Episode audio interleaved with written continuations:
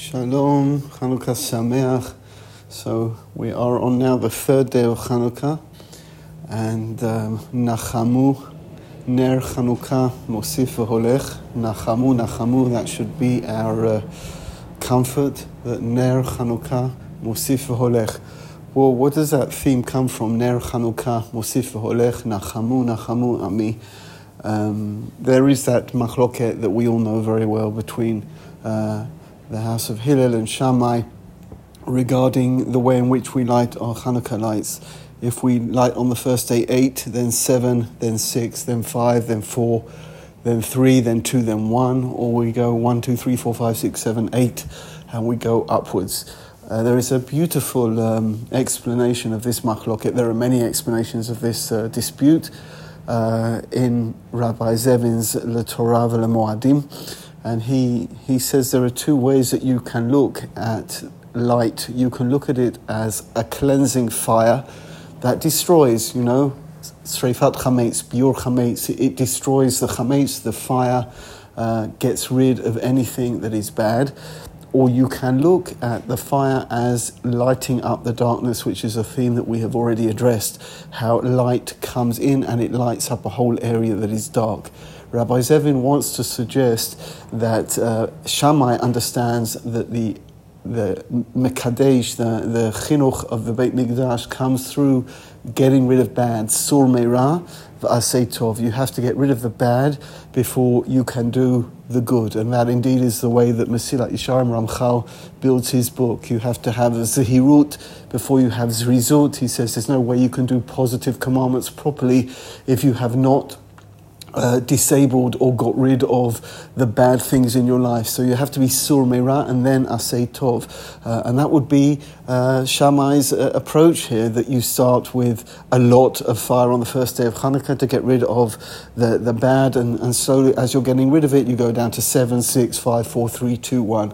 Uh, but Hillel's approach is something else. Because, of course, there is a question always when you're learning Mesilat Yesharim. What I can't do Zrizut until I've done Zehirut. I can't do positive stuff until I've got rid of all of the negative. It'll take me a lifetime to get rid of all my negative attributes, and by then I'll be too old to do anything positive. So uh, the approach, which is an, a Hasidic approach, and the approach of Rav Zevin, who says this is the approach of Hillel, is uh, Ner Chanukah Mosif v'holech, which is which is you add light to the darkness all the time. Each day we add more and more light, and and in that way, even though there is darkness around them, we are able to live in that light around the darkness, and that of course is the halacha. I actually feel that it would be a bit depressing uh, to start Hanukkah with eight days and slowly peter out of the Chag on, on the last day with one there.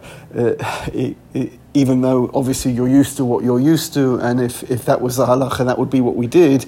Uh, but but it, it is nice each day uh, to start with that one light, and then two lights, and then three lights, and then four lights, until you get to that beautiful Zot Chanukah of eight lights, where, where the darkness is totally lit up, uh, which is the way Rabbi Zevin understands is Sur Meirah. How do you get rid of bad? But Asay Tov, you just do good. Uh, the more good you do, the more the more positive you are, uh, you can you can continue to live in the dark. But if all the time you simply uh, reject uh, and and say this is bad and this is bad and this is bad, it's a very hard psychological reality to live with. Uh, the ability to live in the dark, by the way, is beautifully reflected by Yosef. Um, something that I mentioned in Sheikh Ali last week, just in case you missed it, is that uh, when Yosef is in Potiphar's house right at the beginning in Parshat Vayeshev of his, of his Galut.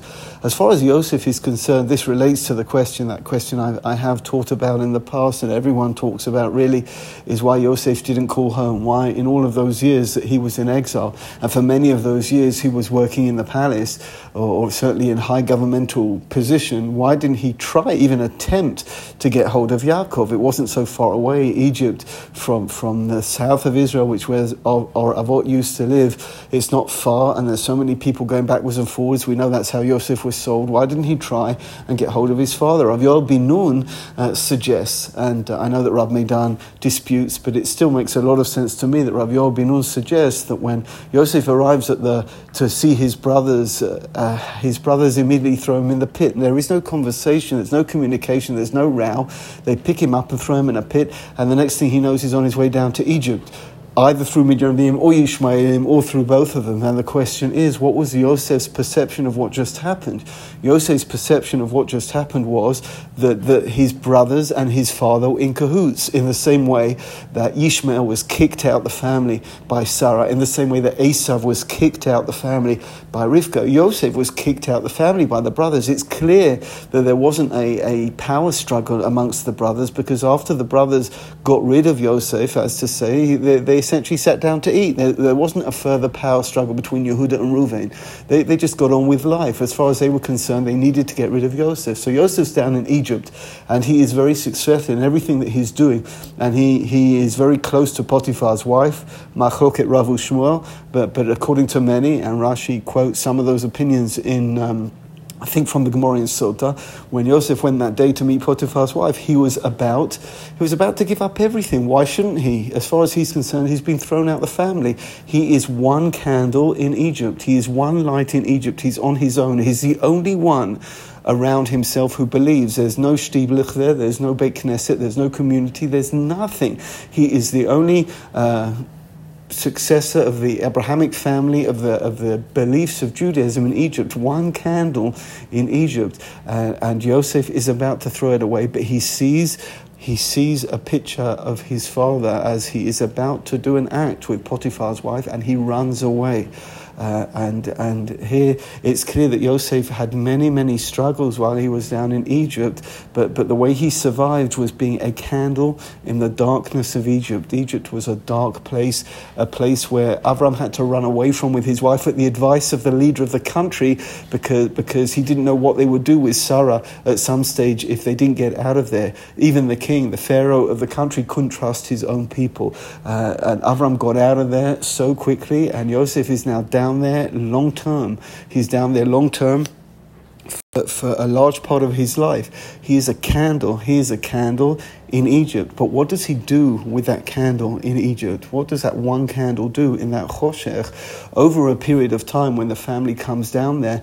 That candle, that the advice of Yosef, which is in itself a very, very interesting discussion. Yosef, who is probably the the success story of. Uh, of Torah in Derech Eretz, of a person who's able to go out in the world and and look after his religious beliefs and persevere in his religious objectives, when his father and brothers come down, he does not say, Come and live in Cairo. He says, Go, let's take a place called Goshen, and that's where you will live, not Goshen, New Jersey. Let's take a place in Goshen where you will, where you will live, and there will be a Jewish community there. Meaning, Yosef goes down to Egypt as one candle, Mosif V'holech. And, and by the end, we have a thriving Jewish community in in Galus, in, in, in Mitzrayim, in Goshen, uh, and, and the light lights up the darkness. Where does it go wrong? Where it goes wrong is over a period of time at the beginning of Parashat Shemot, where instead of going Lagur Sham to be there temporarily, uh, Yashvu Sham, they, they decided to settle there and they assimilated and they lost the lights. When you put your candles in the dark, when you put your shemen in the dark outside, which is what we have to do. There are halachic guidelines of how to do that. The, if, you, if you light a candle in the dark, uh, let's say shemen in the dark, shemen is preferable. If I light my nerot in the dark, I have to protect the nerot, right? If I, if I take a, a, a regular chanukiah and I put it outside, and it happens to be that there's no wind that minute when I light, I'm able to light the, the, the lights if a wind comes and blows it out, I haven't done anything. So when I have my Chanukiah in the dark, when I am lighting up the darkness in the way that Hillel says, according to Rav Zevin,